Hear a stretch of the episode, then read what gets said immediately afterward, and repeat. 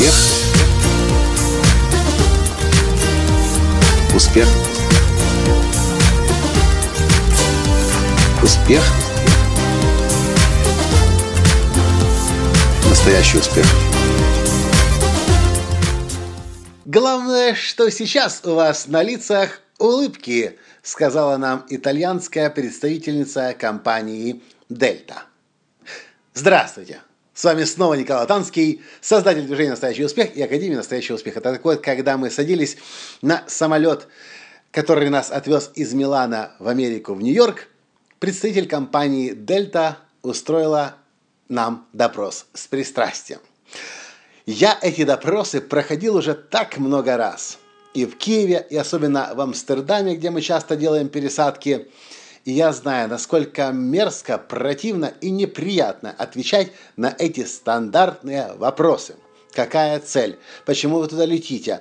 Кто, кто запаковал ваши вещи? Какая электроника есть у вас? Кто к вашей электронике прикасался последнее время?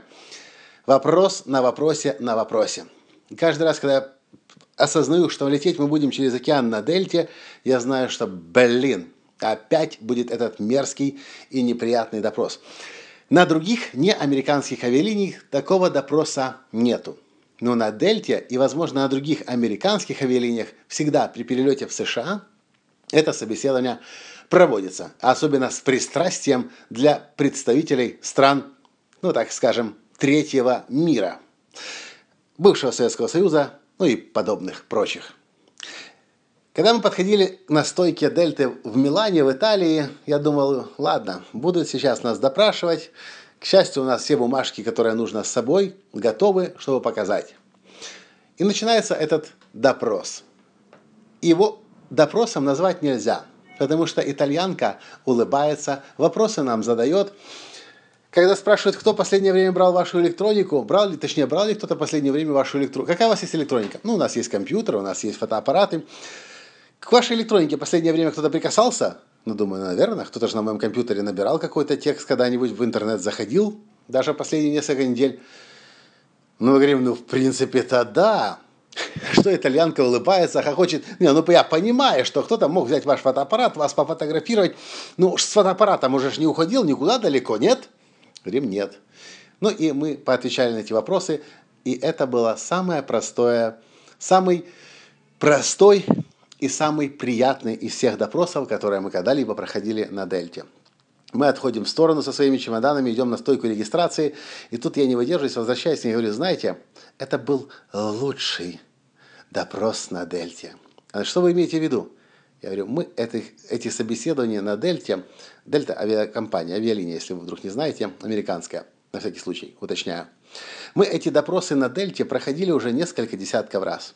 Иногда это настолько мерзко, гадко, что часто я даже ругаюсь с этими представителями компании, потому что они, как бесчувственные роботы, задают вопросы по процедуре и даже не пытаются хоть на секундочку вообще с человеком соединиться. И иногда действительно я с ними ругался. В Амстердаме, я помню, несколько раз так ругался, что Таня дергала меня за рукав и говорила, Коля, остановись, потому что нас сейчас вообще на самолет не посадят.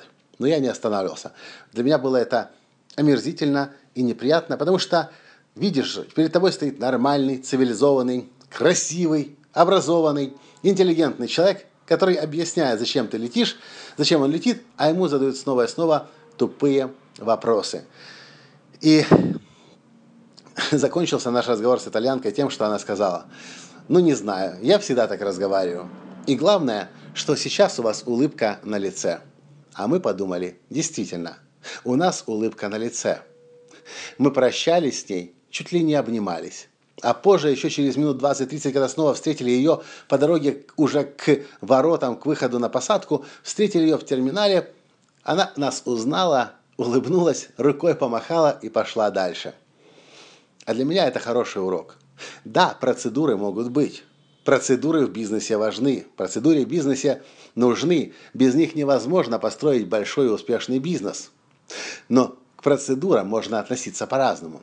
Можно тупо, как робот, слепо следовать инструкциям, вопрос за вопросом задавать, а можно, следуя инструкциям, с душой к другому, э, сердцем к другому человеку проникать.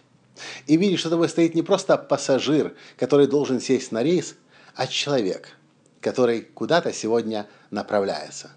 И может быть он летит в свадебное путешествие, может он летит просто отдохнуть, может он летит на обучение, а может он летит на похорон.